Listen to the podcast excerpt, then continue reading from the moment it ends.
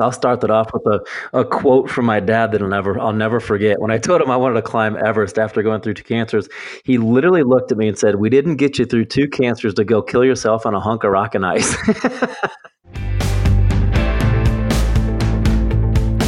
Welcome to Elevate, a podcast about achievement, personal growth, and pushing limits in leadership and life. I'm Robert Glazer, and I chat with world-class performers who have committed to elevating their own life, pushing the limits of their capacity, and helping others to do the same.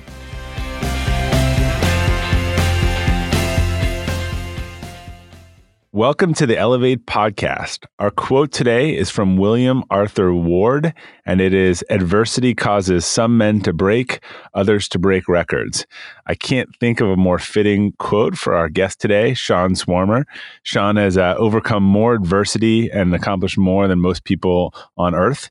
He's a two-time terminal cancer survivor who's climbed the highest mountain of all seven continents. He's been to the North and South Pole and is the author of Keep Climbing.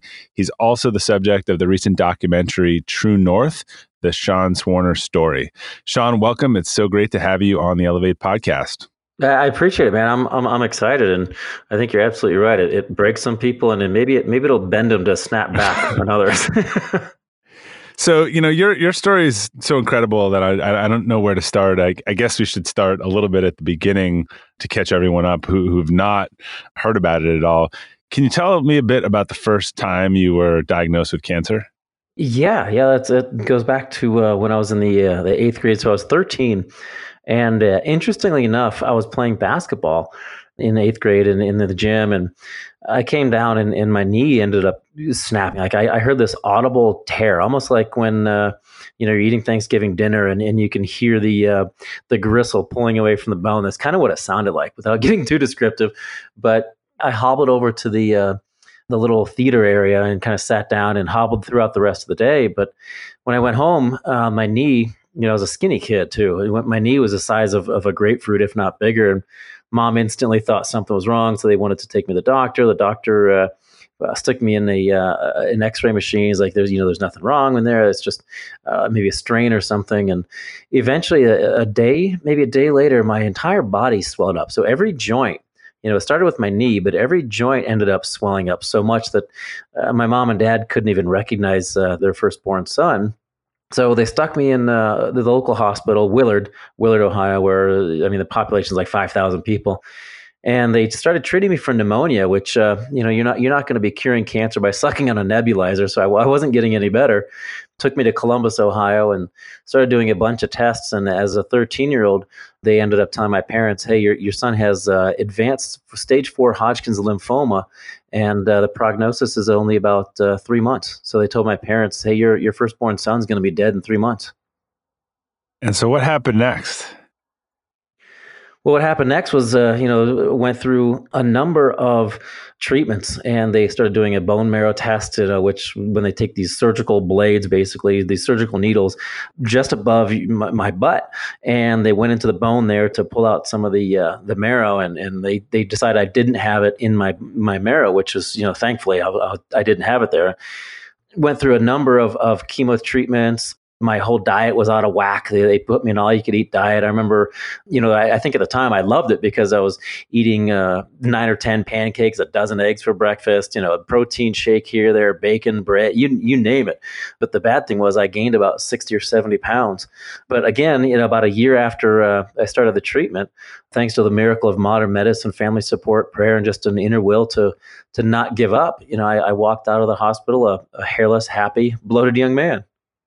So I have a couple questions on that. When I assume they told your parents that you had 3 months to live. I mean, did you know that? What did your parents tell you? So was the treatment designed to try to cure the cancer, or given that diagnosis, was it just supposed to provide comfort? Great question. It was designed to actually cure the cancer.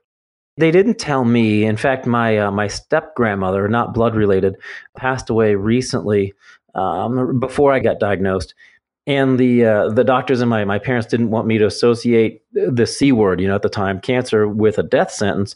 So they just told me that I was sick, and any teenager is going to be nosy and curious. So I went to the hospital library and did some research and found that Hodgkin's lymphoma meant cancer. And they didn't tell me that I only had 3 months to live. I think, you know, looking at it from that perspective, I think if you tell someone, hey, you only have 3 months to live, you know, they're learning that from a professional at the time. And I think that would have planted the seed. Hey, I'm on my deathbed, you know, my God, what am I going to do? But they told my parents that, and my parents kept that from me until later. But again, like I said, after about a year of treatment and a year of changing my diet, because I was, after being on that all-you-could-eat diet, doctors were like, okay, you're in remission now, you know, start eating broccoli, you know, and eat egg whites and start eating healthy again. And I went on a crash diet again and went back to being a quote-unquote, if there is anything, as a normal teenager. But I tried to be as normal as possible after going back in remission, because that's all I wanted to do. You know, my friends were worried about trivial things in my mind. Worried about being popular, you know, the latest shoe styles, whatever it might be. I was literally fighting for my life, because there were nights I went to bed not knowing if I was going to wake up the next morning. And how did you get yourself through that as a 13-year-old? Like, do you remember kind of what your thoughts were, what your coping mechanism was? I mean, you're a very optimistic guy now, but I mean, were you always that way? I think human beings are a representation of repetition, and whatever you constantly do every day kind of defines who you are. And if you're constantly looking for the negative in things, that's exactly what you're going to find. So with the treatments, one thing I decided was I wasn't going to be focused on not dying. I was focused on living. You know, I slowly changed how I looked at life, and I didn't want to avoid the negative parts. I wanted to be attracted to the positive aspects of it. And I think another aspect that I really had was a sense of humor, and I didn't take life, and I still don't. I don't take life too seriously, because, I mean, you never know when your time's up. So enjoy every moment you have. You know, one particular tool that I used, and I still do, I'm a huge believer in the mind-body connection. And I did it because I was an athlete even before I was diagnosed with the first cancer. And I always visualized myself completing the race. You know, I was a huge swimmer. And I would visualize myself stroke for stroke in touching the wall, looking up at the clock and seeing the time that I wanted and going backwards and seeing the, you know, coming out winning. And I did the same thing with this, but I kind of visualized myself inside my body in a microscopic spaceship flying around, destroying the cancer with these missiles and bombs and stuff that were laden with chemotherapy. That is an awesome story, you know, and I'm sure you've heard, it reminds me of the Michael Phelps, you know, also visualized all his races and his timing and his strokes. And when he won that gold medal, when his goggles came off in the Olympics, it was because he had visualized the whole thing and sort of knew it all. It's an amazing story. I've heard people say similar things. So unfortunately, though, you're clean, you're a year later in remission, but that wasn't the end of your cancer story. So what happened a few years later? Yeah, I guess being a normal kid only lasted for about a year. I was in remission for only a year. When I was going in for a checkup for the first one, I guess I'm an overachiever. They found a second cancer, and they actually diagnosed it completely separately from the Hodgkin's. So it was a second primary tumor, completely unrelated to the first one. And it was called Askin's sarcoma, which has a prognosis of roughly 6%. So if you have 100 people with this illness, because of the prognosis they gave me, you know, 94 people would pass away. And it's so rare that only 3 out of every million people get this disease. And lucky me, I'm the only person in the world who's ever had both of these. So the doctors didn't even know what to do. And this time I was 16 years old, and the doctors told my parents that I had a prognosis of only 14 days. So I now had an expiration date.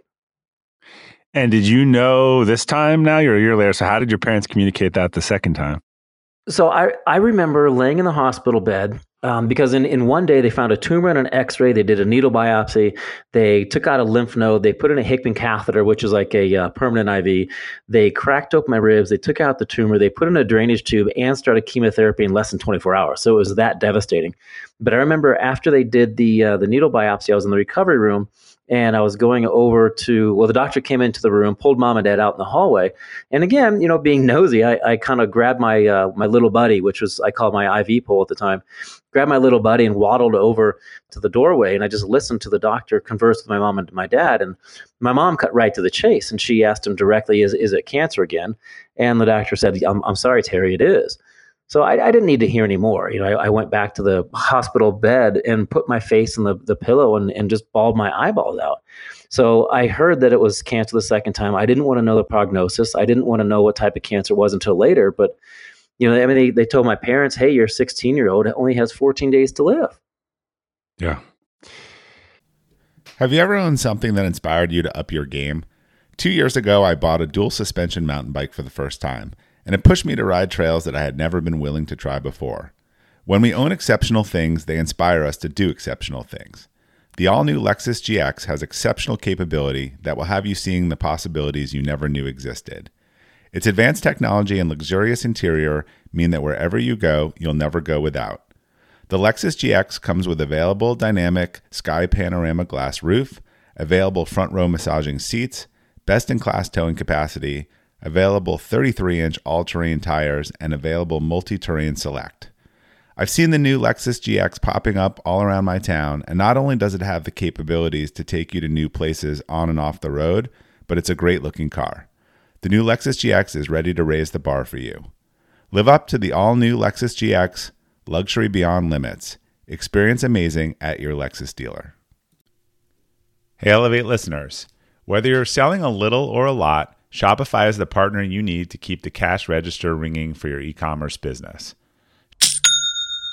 Shopify is the global commerce platform that helps you sell at every stage of your business. Shopify helps you turn browsers into buyers with the internet's best converting checkout, 36% better on average compared to other leading platforms. I advise a lot of companies in the e-commerce space, and almost all of them have migrated to Shopify. And as a buyer, what I love about buying from Shopify-enabled sites is that they already know who I am, and I don't have to create a new account or enter all my payment info. The Shop Pay service makes it faster and easier to buy, which surely helps with conversions. Shopify powers 10% of all e-commerce in the U.S., and Shopify's award-winning help is there to support your success every step of the way. Sign up for a $1 per month trial period at shopify.com/elevate, all lowercase. Go to shopify.com/elevate now to grow your business no matter what stage you're in. Shopify.com/elevate. So you started treatment again. What was the goal of the treatment in telling you that you had 14 days to live? Well, the goal of treatment was to get to that 15th day, you know, and then the 16th day and then the 17th day. And I went through roughly 3 months of intense chemo. And every time I was in the hospital, the doctors put me in a medically induced coma. So my cycle was, say I'd go in the hospital Monday, Tuesday, Wednesday, Thursday, Friday. That would be half of the cycle. And then I'd be released from the hospital to increase my blood cell count so my body would get stronger and strong enough to handle another onslaught of that chemical cocktail. Then I go back in Friday, Saturday, Sunday, Monday. That would be one cycle. And then every time I was in the hospital for those treatments, the doctors put me in medically induced coma. So I was there for 3 months. I was lucid for 1 month where they're doing the radiation therapy, no chemotherapy. And then I go back in for 10 more months. So aside from that 1 month of radiation therapy, I don't even remember being 16. Yeah. And as part of that radiation, you ended up losing use of one of your lungs, correct?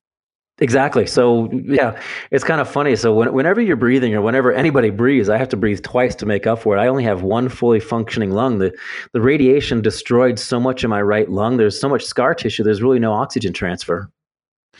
But we're talking here today. So you clearly made it beyond on 15 days. So how did that play out? And when were you cleared from the second time around?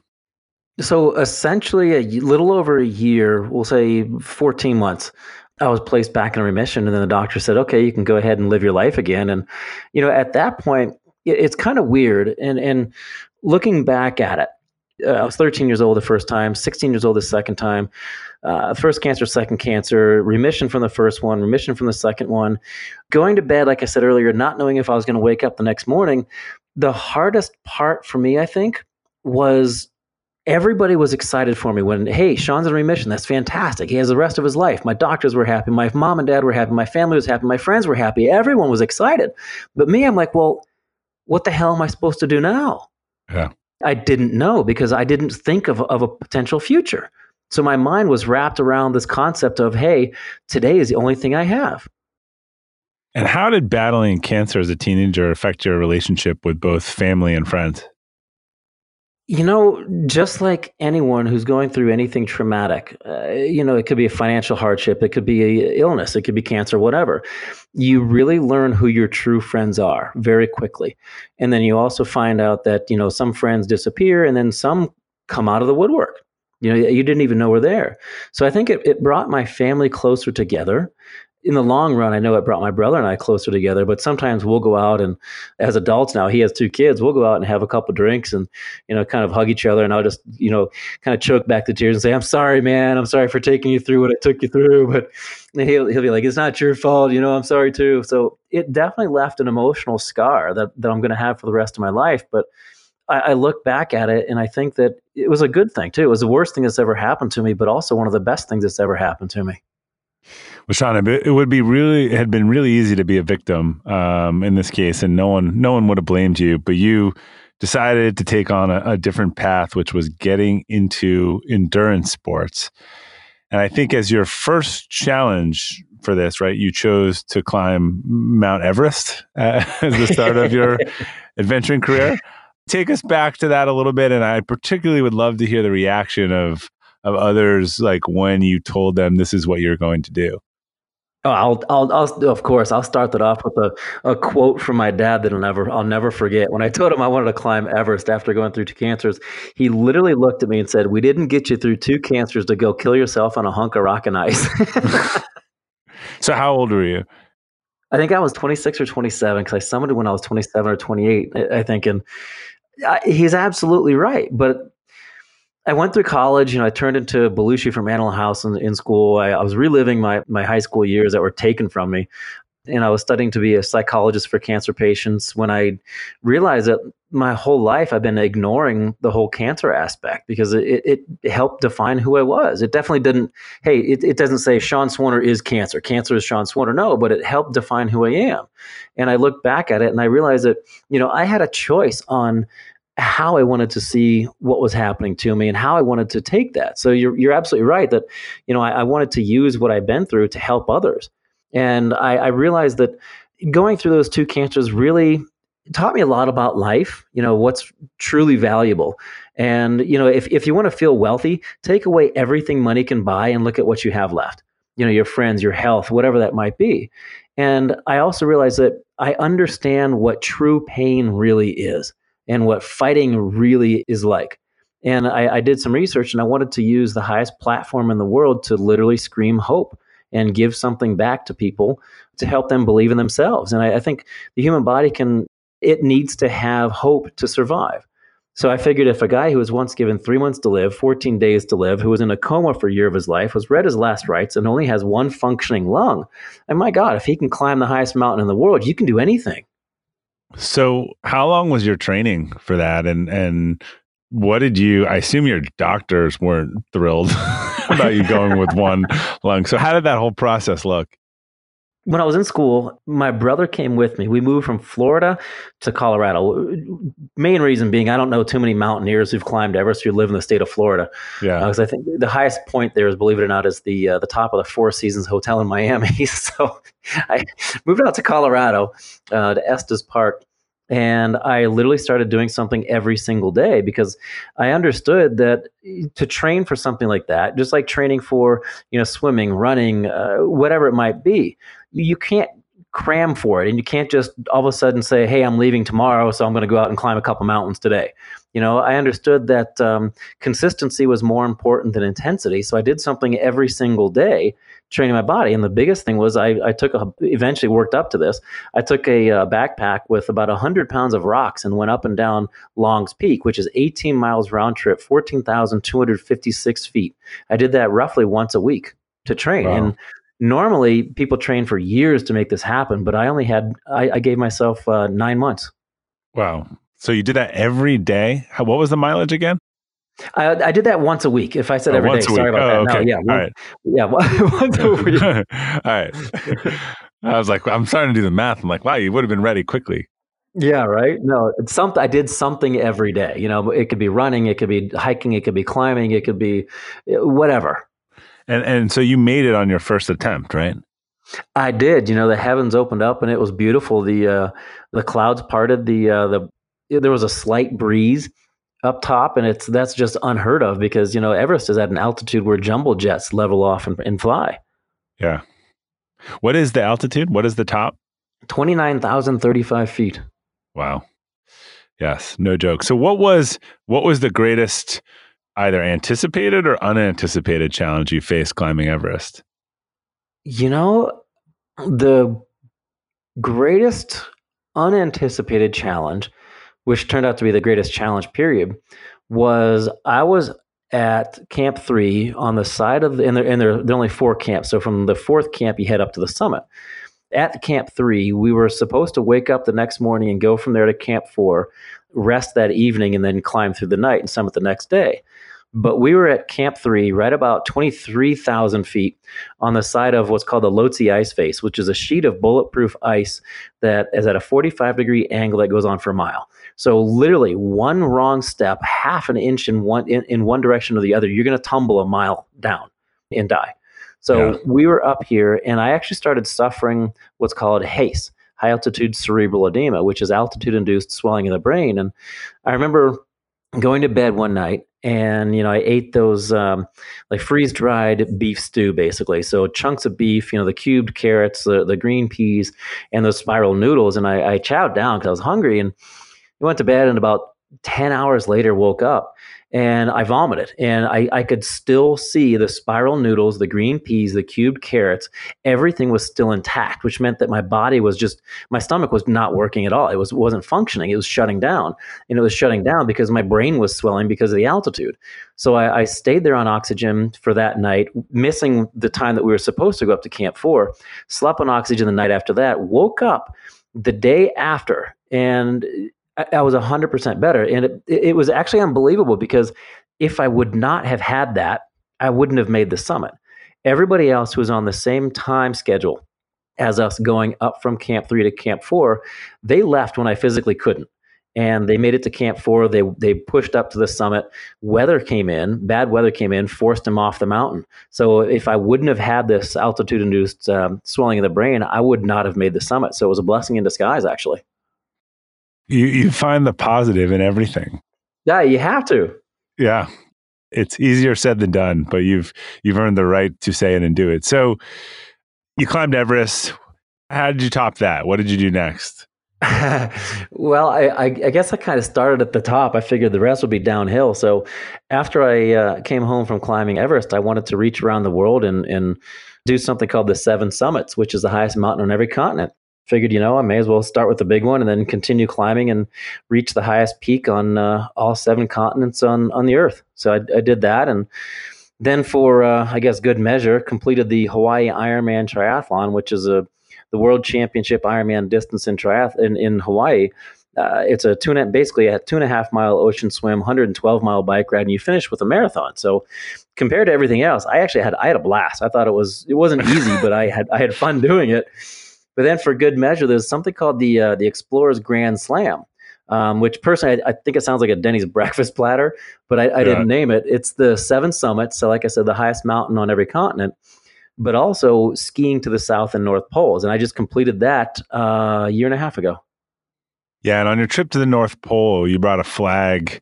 You put together a flag of other people who'd been affected by cancer. And it was a big endeavor. Can you talk a little bit about why you decided to do that and the impact that it made? Oh, for sure. I mean, that is my why. You know, that is why I'm doing everything I'm doing. So starting with Everest, I actually took a flag up and I had it folded up in my chest pocket. Every day I climbed up the mountain, every time I moved around camp, it was always with me.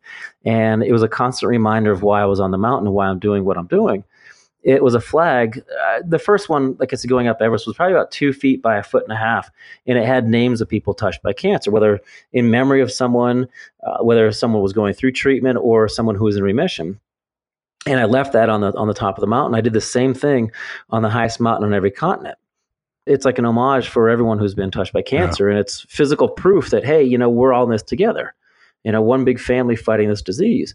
And I did the same thing with the South Pole, everything. And it was culminated at the North Pole where it was embroidered, actually it was printed with the word hope. And there were literally thousands and thousands of people touched by cancer on this flag. It was 6.5 feet by 4 feet, maybe. Yeah. And it was just at the bottom on every flag, it always said, dedicated to all those affected by cancer in this small world, keep climbing. When you're hiring for your small business, you want to find quality professionals that are right for the role. That's why you have to check out LinkedIn Jobs. LinkedIn Jobs has the tools to help find the right professionals for your team faster and free. LinkedIn isn't just a job board. It helps you identify and hire professionals you can't find anywhere else, even those who aren't actively searching for a new job but might be open to the perfect role. Case in point, last year I asked the CEO of a major ski resort how he got his job, and he told me that he saw it on LinkedIn and decided to apply. In a given month, over 70% of LinkedIn users don't visit other leading job sites. So if you're not looking on LinkedIn, you're looking in the wrong place. On LinkedIn, 86% of small businesses get a qualified candidate within 24 hours. Hire professionals like a professional on LinkedIn. The team at LinkedIn is also constantly finding ways to make the process easier. They even just launched a feature that helps you write job descriptions, making the process easier and quicker. Post your job for free at linkedin.com/practical. That's linkedin.com/practical to post your job for free. Terms and conditions apply. Yeah, and to all the listeners, we'll put links to the True North, the documentary story, but you can see this and see Sean's work leading up to it, and it's pretty incredible. So Sean, how have you trained to overcome the physical damage that cancer has caused to your body? You know, I think a lot of it is mental. You know, I'm sure you're sensing that underlying tone where I'm picking out the positive aspects and I choose the perspective that I want. Yeah. When I'm approached with an opportunity, first of all, I don't see anything as a challenge or an obstacle. I see it as an opportunity, like an opportunity to grow or learn something new. And whenever I'm approached with an opportunity like that, I always look for the positive aspects of it.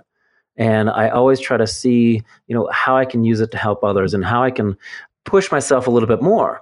But whenever something new comes up, I firmly believe whether you think you can or you can't, you're absolutely right.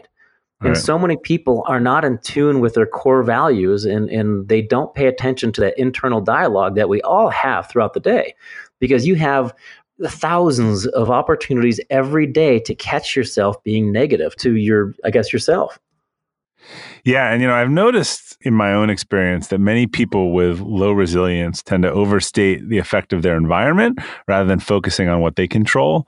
I'm curious, what's your experience and perspective on that with people you have met or people even probably who look at you and say, well, you could do that, but I couldn't do that. I mean, my situation is so much worse, which I couldn't even imagine them saying, but I'm sure you've seen this, right? The folks who, you know, again, what they control or kind of what the universe is doing to them.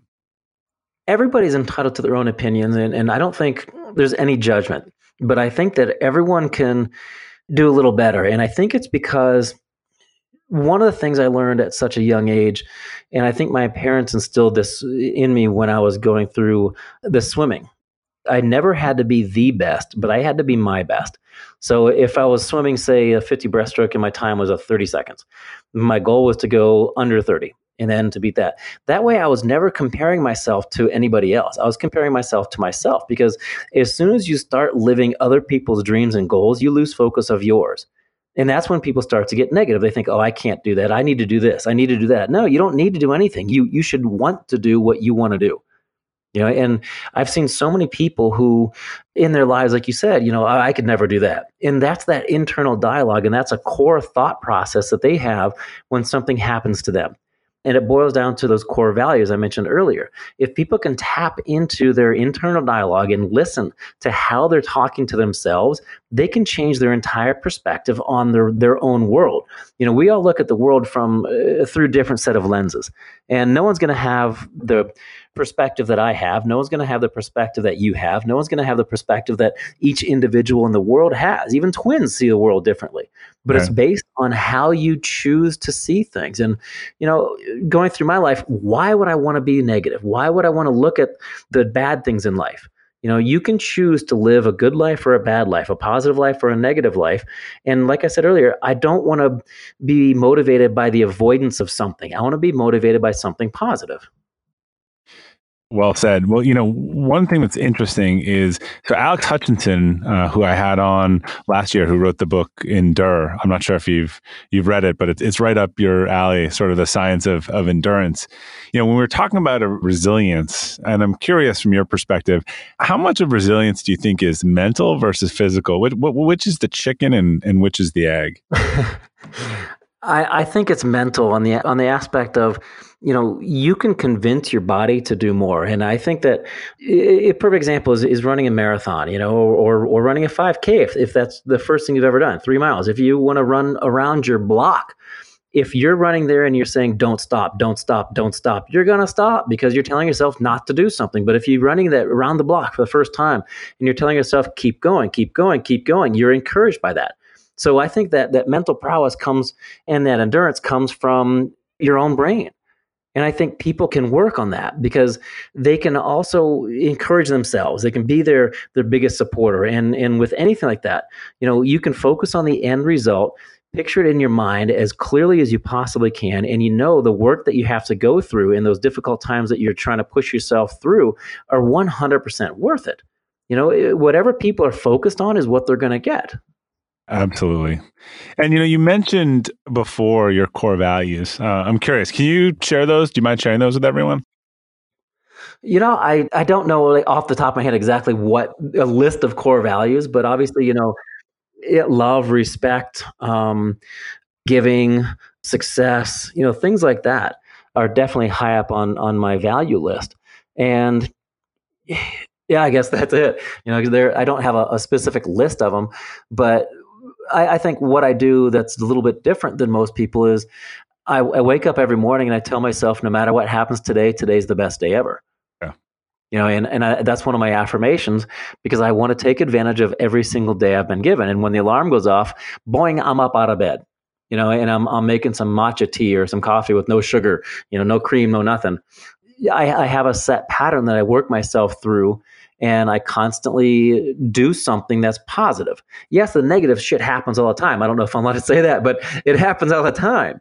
Yeah. You know, but you can choose to focus on what you want to focus on. You can choose to have that bring you down, or you can see it as an opportunity to strengthen yourself. Absolutely.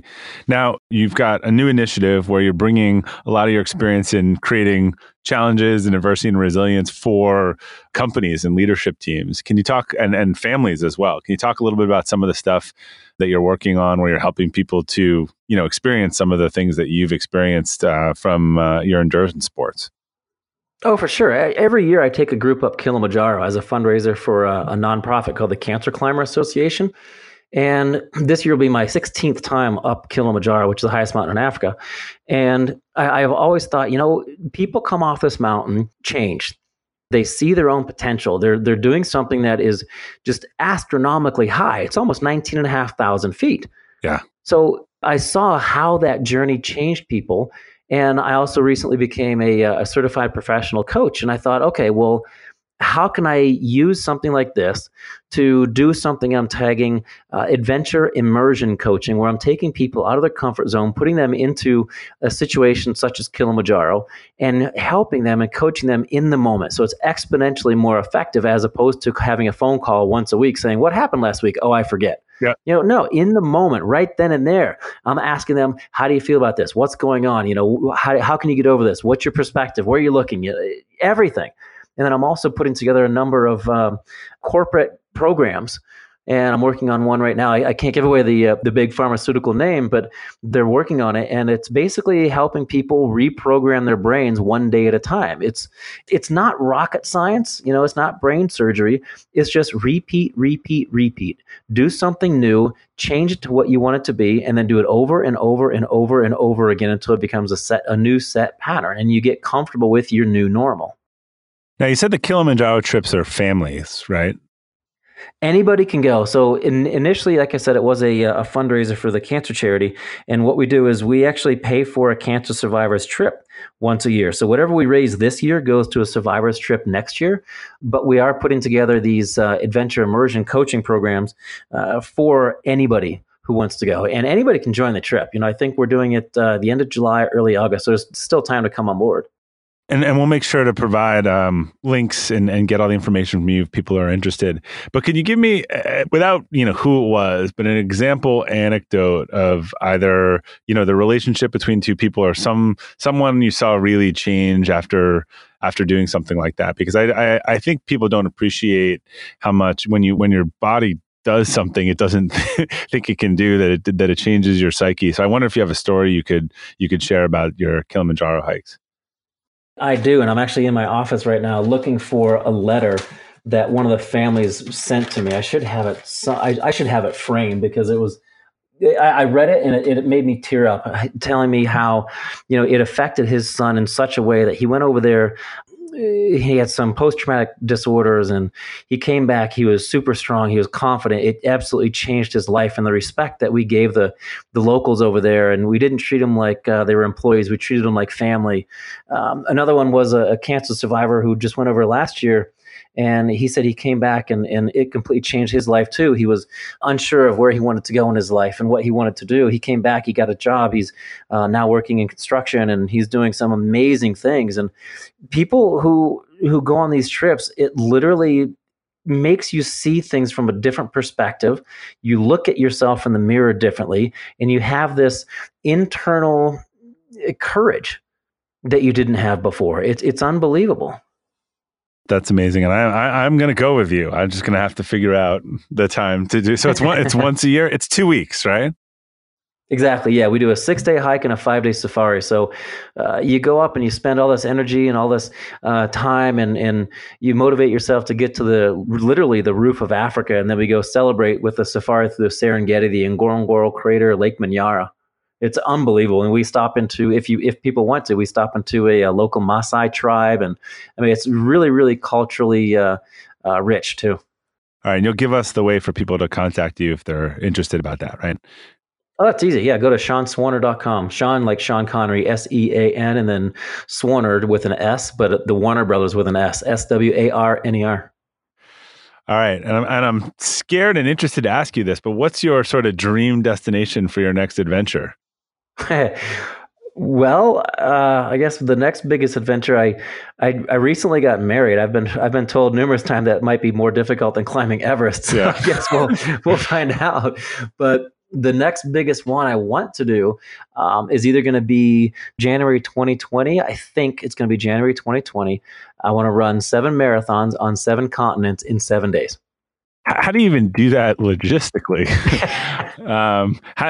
You have to go backwards. I assume you have to go from east to west so that you're gaining time and not losing time, right?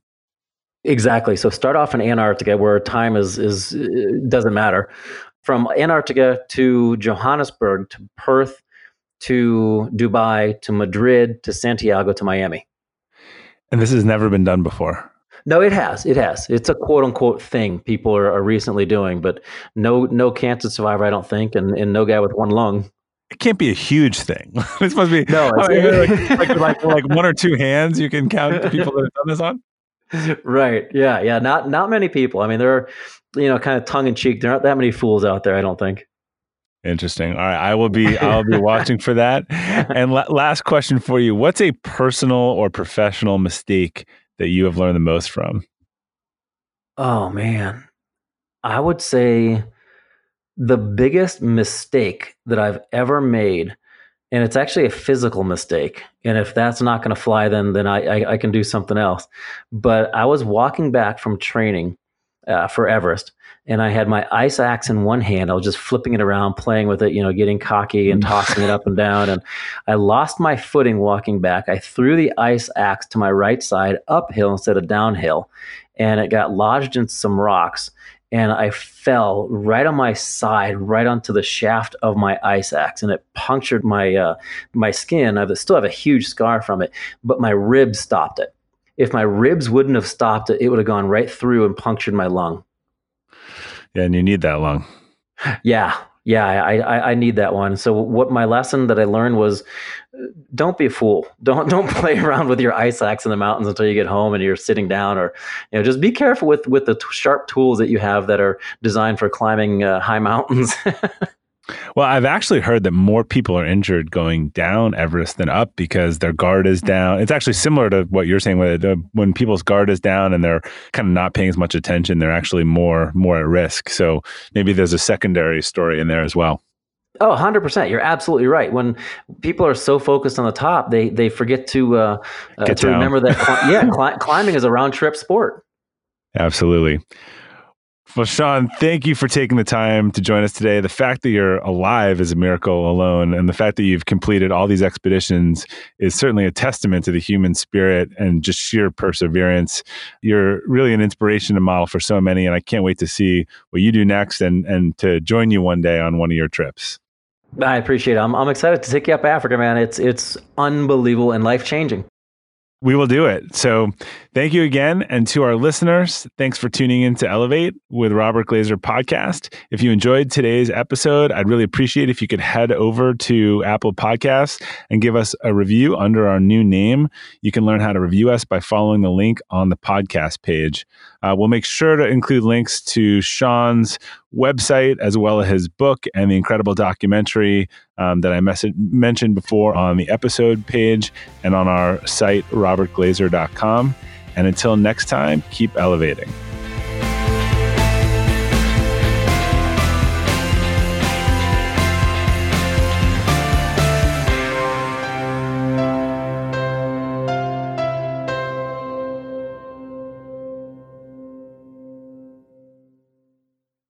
This episode is brought to you by the Yap Media Podcast Network.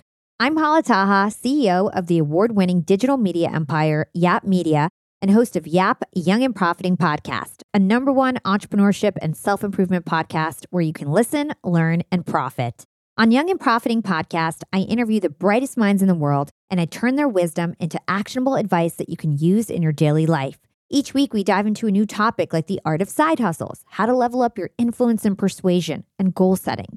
I interview A-list guests on Young and Profiting. I've got the best guests, like the world's #1 negotiation expert, Chris Voss, Shark, Damon John, serial entrepreneurs, Alex and Layla Hormozi, and even movie stars like Matthew McConaughey. There's absolutely no fluff on my podcast, and that's on purpose. Every episode is jam-packed with advice that's going to push your life forward. I do my research, I get straight to the point, and I take things really seriously, which is why I'm known as the podcast princess and how I became one of the top podcasters in the world in less than 5 years. Young and Profiting Podcast is for all ages. Don't let the name fool you. It's an advanced show. As long as you want to learn and level up, you will be forever young. So join podcast royalty and subscribe to Young and Profiting Podcast, or Yap, like it's often called by my Yap fam, on Apple, Spotify, CastBox, or wherever you listen to your podcasts.